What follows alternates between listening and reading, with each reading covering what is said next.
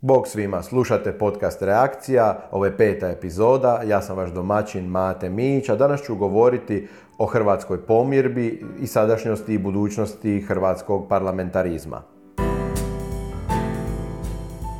Nakon završetka predsjedničkih izbora u kojima sam vodio e, kampanju Miroslava Škore za predsjednika države. Sada se vraćam svojim svakodnevnim aktivnostima, svojim stalnim poslovima, eh, ali i ovim političko-medijskim aktivnostima, pisanju tekstova, snimanju podcasta, eh, tako da ako do sad eh, niste to primijetili, I'm back. Uskoro će krenuti reakcija u poznatom video formatu, nešto kraćem, dinamičnijem, rekao bih i zanimljivijem. E, znate i sami da je reakcija krenula izvorno kao video format, nakon čega sam počeo snimati ovaj malo duži e, audio format. Sada okupljam jedan mali tim koji će u neovisnoj produkciji raditi reakcija video, a što se tiče podcasta reakcija, njega možete slušati putem Apple podcasta, Google podcasta i svih popularnijih podcast aplikacija. Dostupan je i na mom YouTube kanalu, zato što ipak određeni dio ljudi većinu medijskog sadržaja traži na YouTube, koliko god e, goli audio format nije baš atraktivan za YouTube, e, ipak sam odlučio i tamo ove audio podcaste podići. E, pretplatite se na moj YouTube kanal, sad vas ima nešto preko 3000, hvala svima koji su se pretplatili, dijelite sadržaj, potaknite i ostale da se pretplate jer uskoro stiže ponovno reakcija u video formatu. Kao što sam rekao, danas ću govoriti e, o hrvatskoj pomirbi i našem parlamentarizmu. Iskoristit ću jedan aktualan primjer, a to je obračun e, Željka Glasnovića, neovisnog zastupnika i drugog Željka, Željka Lenarta iz HSS-a u Hrvatskom saboru. Naime, nakon izlaganja Željka Glasnovića za povredu poslovnika javio se HSS-ov Željko Lenart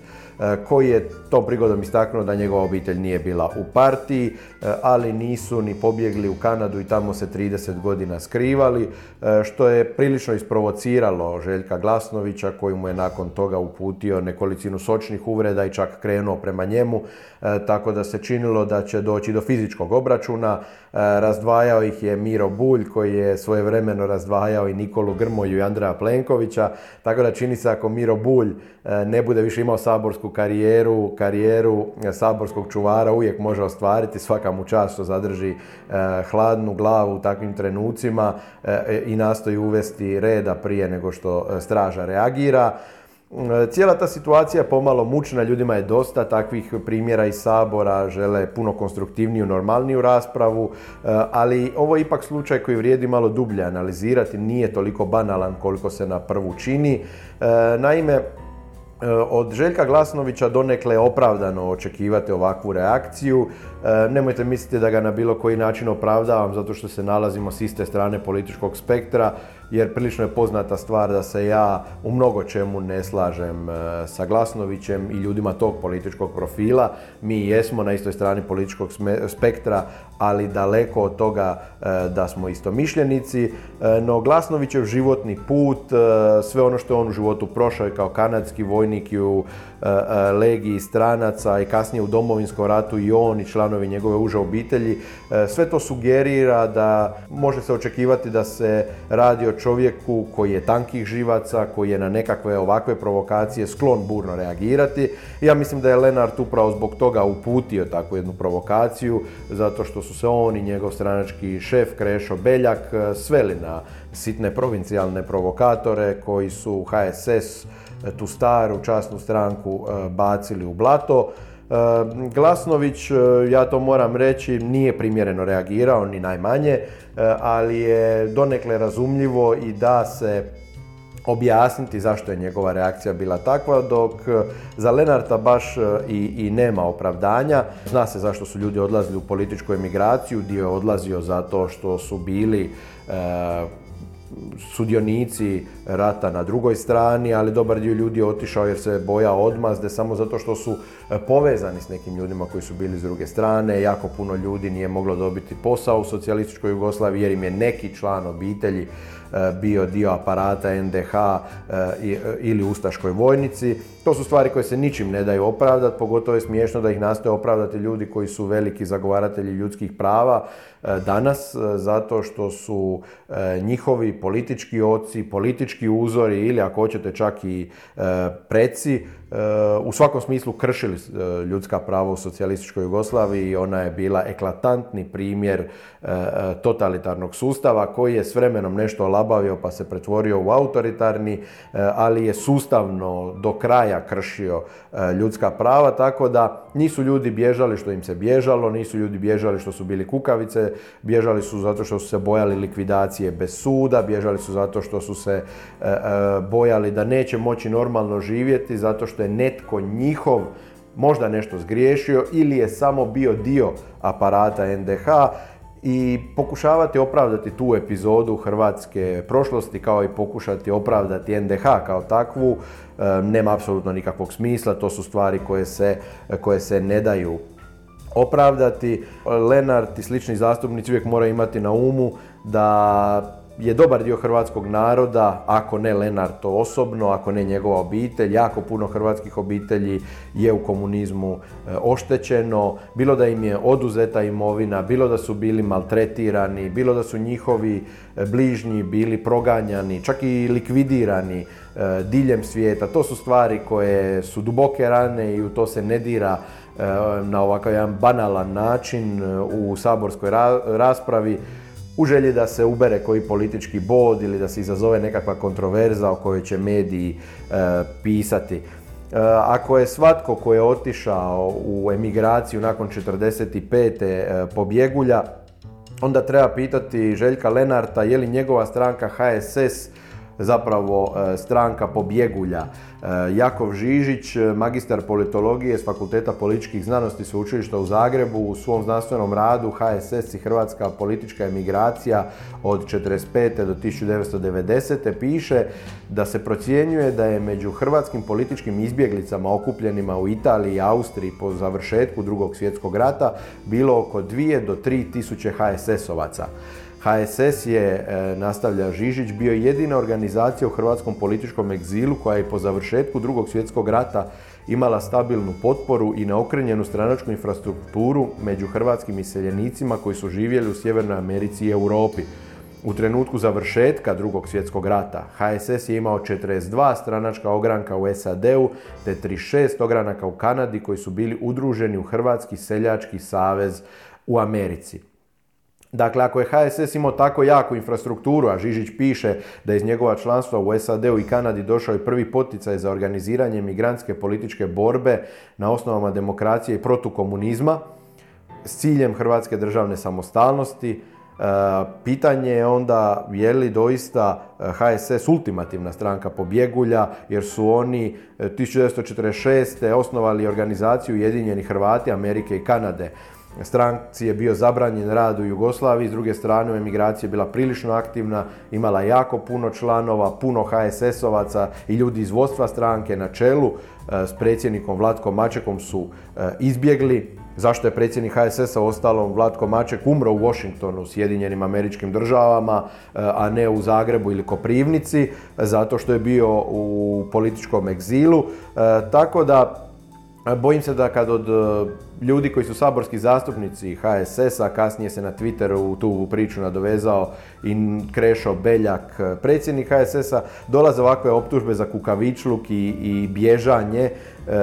iz socijalističke Jugoslavije, to je skandalozno, smiješno i samo pokazuje na kojoj razini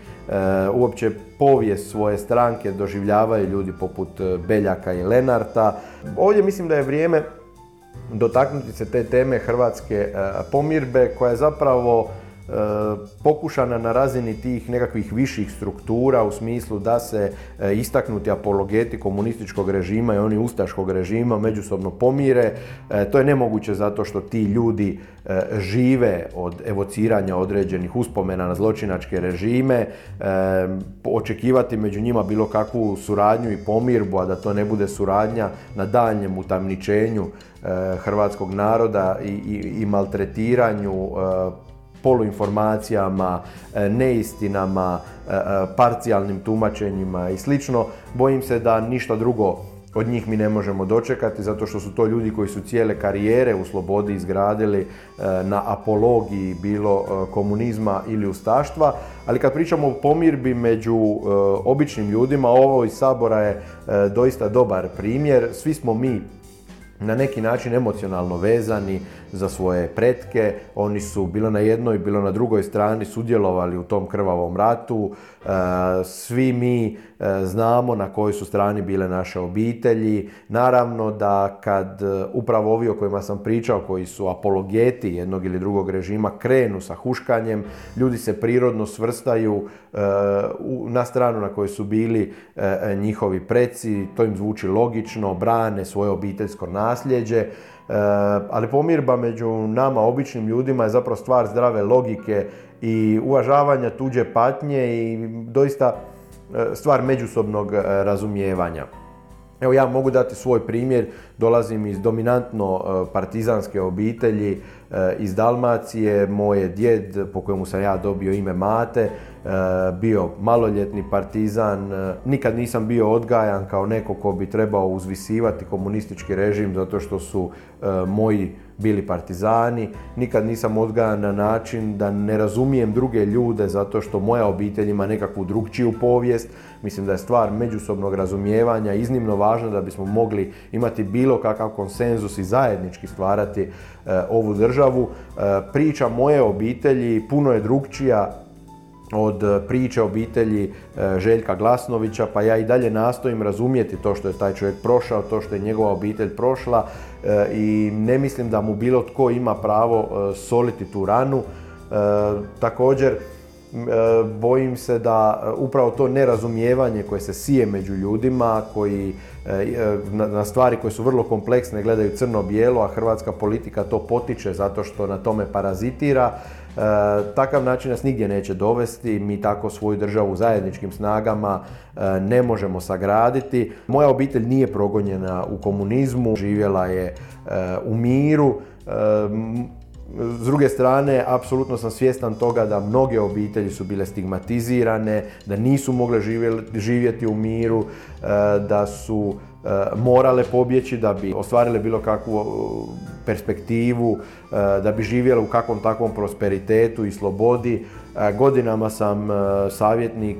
i suradnik Ruže Tomašić, čija obiteljska povijest isto nije slična povijesti moje obitelji. S njom najnormalnije funkcioniram zato što razumijem odakle dolazi, razumijem što se događalo i nastojim razumjeti kakve je to tragove ostavilo na Ruži kao osobi, pa uostalom i na, i na Željku Glasnoviću. E, ti ljudi poput Ruže, a pogotovo Željka Glasnovića, e, ni u jednom trenutku e, nisu na ostale hrvatske obitelji koje su relativno mirno živjele u komunizmu i koje su, da i to budemo iskreni, mirno promatrale kako su određene obitelji bile progonjene, nisu ih e, gledali preko nišana na način da se nisu onda htjeli vratiti kad je ovdje e, počeo rat, da pače Željko Glasnović se vratio, uključio u rat i on je heroj domovinskog rata. Niti u jednom trenutku Željko Glasnović nije rekao ma što bi ja te nekakve e, Lenarte i slične koji su mirno promatrali kako se moj obitelj progoni štiti od Srba. Neka im sad tamo, neka se brane sami, oni su gledali kako mi patimo, sad ću ja gledati kako oni pate. Ne, upravo suprotno. Željko Glasnović se vratio u Hrvatsku, e, e, borio, dao sve od sebe, dao svoje zdravlje. E, njegov brat Blizanac je prošao strašne torture u ratu. To su ljudi koji su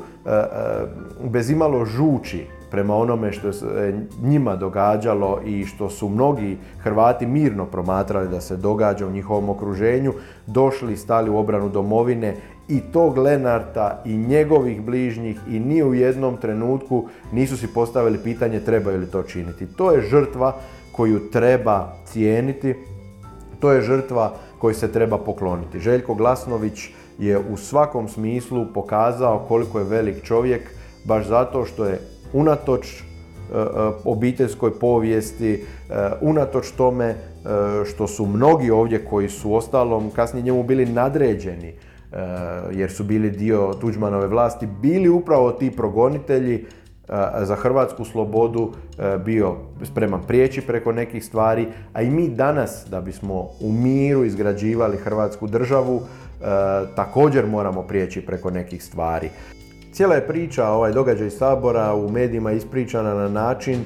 da je Željko Glasnović ispao neki primitivac, e, dok je s druge strane Željko Lenart iz HSS-a žrtva cijele ove priče. On je dobri, pristojni, čičica koji je eto samo malo provocirao e, čovjeka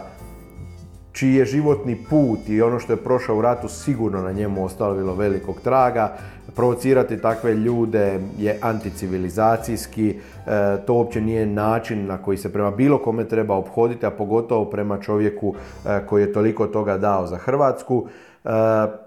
u tom smislu je znači Glasnović označen kao taj koji je primitivac, s čim se ja ni najmanje ne slažem. Primitivizam kao takav e, u tom svom negativnom smislu e, označava suprotnost civilizacijskim dosezima. Citirat ću nekoliko tvitova koji pokazuju na koji bjedan način zapravo ljevica pokušava profitirati na ovoj priči. E, pa tako Krešo Beljak kaže baš mu se Željko Lenart lijepo nasmijao u lice. Svaka čast majstore, tako treba s tim primitivcima. HSS e, na službenom Twitter profilu piše osuđujemo napad na našeg zastupnika Željka Lenarta, iako nas ovakav primitivni ispad Željka Glasnovića ne čudi, na isti ili sličan način se svakodnevno odnosi prema kolegicama i kolegama kao i prema maloljetnim učenicama i učenicima koji dolaze u posjetu Sabor. E, koalicijski partner SDP također pokušava profitirati na ovoj priči. Oni pišu, osuđujemo sramotno ponašanje saborskog zastupnika Glasnovića. Ovakvi primitivni ispadi, agresija na rubu fizičkog sukoba i otvoreni govor mržnje su u potpunosti nedopustivi. Ovo društvo više ne smije tolerirati e, netoleranciju. E, ovi tvitovi potvrđuju da zapravo lijevi dio spektra nastoji profitirati na tome što su nakratko isprovocirali e, Željka Glasnovića, ali mislim da im to ne smijemo dopustiti zato što u ovoj priči i Lenart taj koji je e, veliki primitivac. E, prvo prešućuje strahote jednog anticivilizacijskog režima, drugo poigrava se osobnim ranama kolege zastupnika, to nije civilizirano ponašanje, ni jedno ni drugo, e, tako da u svakom smislu ako primitivizam uzmemo kao suprotnost civilizacijskim dosezima, onda je Lenart kao i njegov šef Beljak u svakom slučaju e, primitivac i zadnji su koji bi trebali bilo kome držati, e, držati predavanja o primitivizmu, pogotovo što Željko Lenart nastavno na ovaj događaj, dakle nakon njega piše na Twitteru, skoro fizički obračun u Saboru, nije bilo ni blizu toga. Ja stariju osobu nikada ne bih prvi udario, a Glasnović nije imao tu hrabrost. Dakle, vjerojatnost fizičkog obračuna skoro nula. E, Lenart ponovno e, naziva Glasnovića kukavicom, odnosno govori da nije bio dovoljno hrabar da bi izazvao fizički sukob, e, što je nastavak provokacije i, i pokušaj da se doista izazove fizički sukob kako bi onda Lenart i njegov šef e, glumili žrtve. To je jednostavno sramotno ponašanje za sabor, to nije ta razina, ti ljudi ni na koji način nisu kvalificirani držati nekome predavanja o pristojnosti, moralu, e, kućnom odgoju ili doličnom ponašanju jer se i sami krajnje nedolično ponašaju. E, dovodi nas to i do priče Glasnovića, da ne bi ispalo da se kritizira samo ovu dvojicu. E, pitanje je koje bi trebalo postaviti, je li Glasnović s ovakvim ponašanjima, doista mu nije prvi put dobar zastupnik, e, trebali biti kao takav prisutan u Saboru. Mislim da je odgovor koji se nameće to da u Hrvatskoj kao slobodnoj demokratskoj državi svatko ima pravo birati i biti biran i Željko Glasnović ima pravo biti biran, pogotovo u državi za koju je toliko puno dao, e, ali njegov način djelovanja ostvaruje po meni e, vrlo, vrlo upitne rezultate, e, iako on puno toga što je istina, iznosi u, u Saboru i to se dijelu ljudi sviđa jer on tako to jednostavno, jasno, glasno, vojnički ogoli cijelu priču. E, hrabar je govoriti o nekim stvarima korupcije, nepotizma o kojima zastupnici mainstream stranaka ne žele progovoriti ni riječi, bilo od straha, bilo zato što su i sami u to sve skupa umočeni. Glasnović je i hrabar i vrlo izravan i otvoren i sve to dobro za jednog saborskog zastupnika, ali ono što nije dobro je da on e, možda eto, u skladu s tim svojim vojničkim stilom e, nastupa ukopan u svoj ideološki rov, e, puca iz svih oružja i istu reakciju izaziva od one druge strane koja se također ukopava u rovove i po njemu puca iz svih oružja. To nije način na koji se raspravlja u Saboru, takva rasprava nigdje ne vodi, e, dva monologa ne čine dijalog i na taj način ne može biti kompromisa ni oko čega. A da bi liberalna demokracija kao takva funkcionirala, da bi Hrvatska funkcionirala kao demokratska država, 80% toga mora biti nacionalni konsenzus, a 20% toga je stvar svjetonazora. U Hrvatskoj je stvar zapravo obrnuta. Mi smo se dogovorili oko 20% toga što naša država jest i kakva ona mora biti, a ovo 80% e, toga je podložno različitim tumačenjima, e, e, ideološkim napadima i slično